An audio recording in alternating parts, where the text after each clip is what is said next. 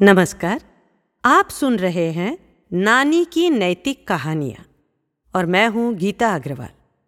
आज की कहानी है, मन के हारे हार है, मन के जीते जीत। बच्चों, सफलता मिलने तक किसी एक राह पर लगातार चलते चले जाना सुनने में आसान हो सकता है, लेकिन करने में उतना ही मुश्किल। हाँ अगर हम किसी से भी मोटिवेट होते रहे तो यह काम थोड़ा आसान हो जाता है। तो आज मैं आपको ऐसी ही एक मोटिवेशनल कहानी सुनाने जा रही हूँ, जो आपके मन और मस्तिष्क पर असर ज़रूर करेगी। इसलिए रिक्वेस्ट करती हूँ, कहानी को पूरी सुनिएगा, जिसका नाम है, मन के हारे हार है, मन के जीते जीत।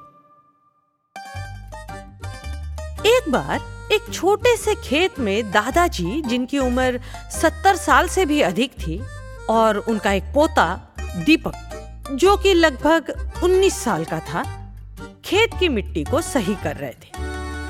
बीज बोने का समय नज़दीक था, इसलिए वो चाहते थे कि जल्द से जल्द उनका खेत बुआई के लिए तैयार हो जाए। बच्चों, आप तो जानते ही है कि एक किसान को अच्छी फ़सल पैदा करने के लिए कितना परिश्रम करना पड़ता है। दोपहर होने को आई। धूप भी काफ़ी तेज थी। लेकिन दादाजी गर्मी से बेहाल होते हुए भी अपना काम उसी तल्लीनता से कर रहे थे। उनको कोई फ़र्क नहीं पड़ रहा था कि मौसम कैसा है। वो बस अपना काम जल्द से जल्द पूरा करना चाहते थे। दूसरी तरफ़ दादाजी का पोता दीपक, जो कि सशक्त और बलवान दिख रहा था इस काम में जरा भी ठीक से ध्यान नहीं दे रहा था। वो कुछ देर के लिए काम करता, फिर उठ जाता, फिर बहुत जल्दी थकान भी महसूस कर रहा था, इसलिए कभी इधर देखता, कभी उधर। वो बार बार शिकायत करता कि उसे ये काम नहीं करना है। दीपक ने कई घंटे इस तरह गुजार दिए वो मुश्किल से थोड़ी सी मिट्टी ठीक कर पाया होगा। जबकि दादाजी ने बहुत सारी खेत की मिट्टी को ठीक कर दिया था। दीपक को ये देखकर बहुत आश्चर्य हुआ कि दादाजी शारीरिक रूप से कमज़ोर होते हुए भी इतनी कड़ी धूप में ये सब कार्य कितनी आसानी से कर रहे हैं।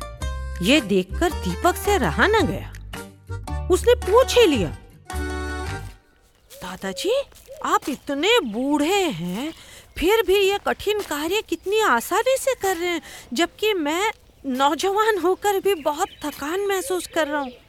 दादाजी दीपक को समझाते हुए बोले, बेटा, जब हम किसी काम के बारे में पहले से ही राय बना लेते हैं कि ये काम कठिन है तो वो काम वास्तव में ही कठिन हो जाता है।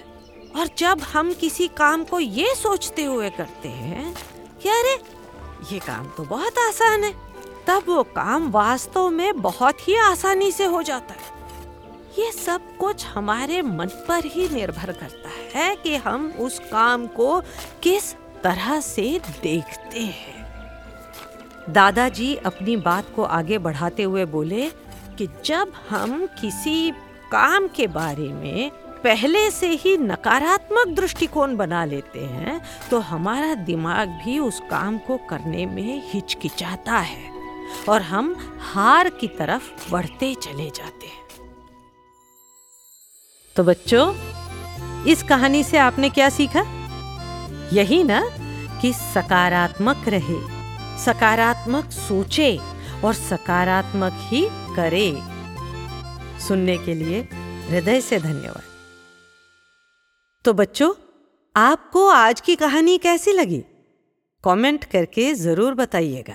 और ऐसी कहानियों के लिए सुनते रहे ऑडियो पिटारा। ऑडियो पिटारा सुनना ज़रूरी है।